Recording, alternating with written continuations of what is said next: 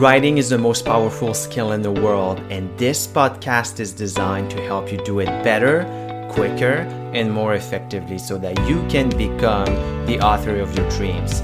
My name is Leon Larouche. I'm your host, CEO, and founder of Trivium Writing. I hope you enjoyed this episode.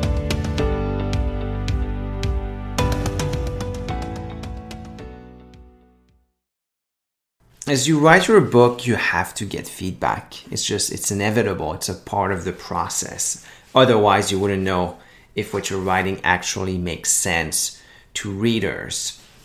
And that's why I advise clients, I, I have clients find better readers who can provide feedback at different points in the process. But when you get the feedback, it can sometimes be difficult to deal with the criticism and no matter how constructive the criticism might be it can be tough. And i catch myself every so often wincing at the feedback that i get because i thought i thought i would have got it. I thought it would be perfect. And i got so emotionally involved with the writing that i just expected it to be perfect and to make perfect sense but it doesn't. And you know i'm only human so i would like everything to be perfect the first time, don't we all? But that the reality is it never happens. It doesn't matter if you're the best writer in the world or you're just starting.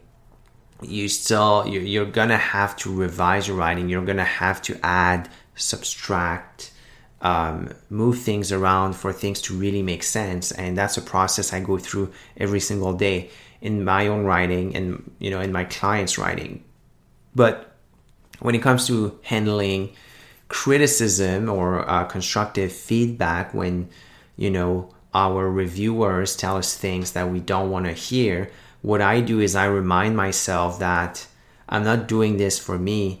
I'm not doing this uh, you know I, it's not for my ego. It's i'm writing for people. I'm writing to solve issues. I'm writing to educate um, people on the things that matter to me. And if I write something and it's not resonating with the people that I'm trying to reach, then I'm not succeeding. And so I have to take that feedback seriously.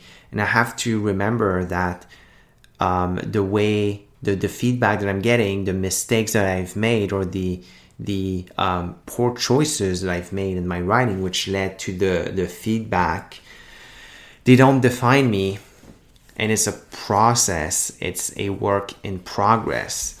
I have to go through these different uh, steps and there's absolutely no way i can get everything right the first time. So i remind myself that. And like i said i remember who i'm doing this for and it's not for me. And i'm writing because writing is a great way to lead and i want to lead. And as simon sinek says leaders eat last. So instead of wallowing in the pain of the feedback, I swallow my pride and I evaluate the feedback objectively. That's the only way to handle feedback. Now, of course, this begs the question how do you handle the feedback objectively? Well, you have to be very clear on your audience and on your objectives. You have to, well, what I suggest you do is um, use the process or the framework, if you will, that I use for clients, and there are eight elements. And I talk about some of these elements in my book, Write a Book That Matters. But essentially, you want to know the audience, the topic, the angle, the purpose, all of these things. And so these are your variables. And based on the feedback that you get, you're able to see if this is actually working with the variables that you that you've um, established. And so, for example, recently I sent the introduction to a book that I'm writing to a friend of mine. And, you know, she, the, the feedback was not at all what I thought it would be. And uh, she didn't really like the introduction. She made several points about it. She explained to me uh, why. And, uh, you know, I evaluated that and I thought about who my audience is again. And, a lot of the things that she brought up were actually fair and uh, I implemented a lot of the feedback. At least I made a version that addresses this feedback, and I'm going to see what resonates the most with my audience. But that's how I handle it. But don't get me wrong, I, it, it felt bad at first, but I remembered what my purpose is with with this book. So that's how I handle feedback and constructive criticism.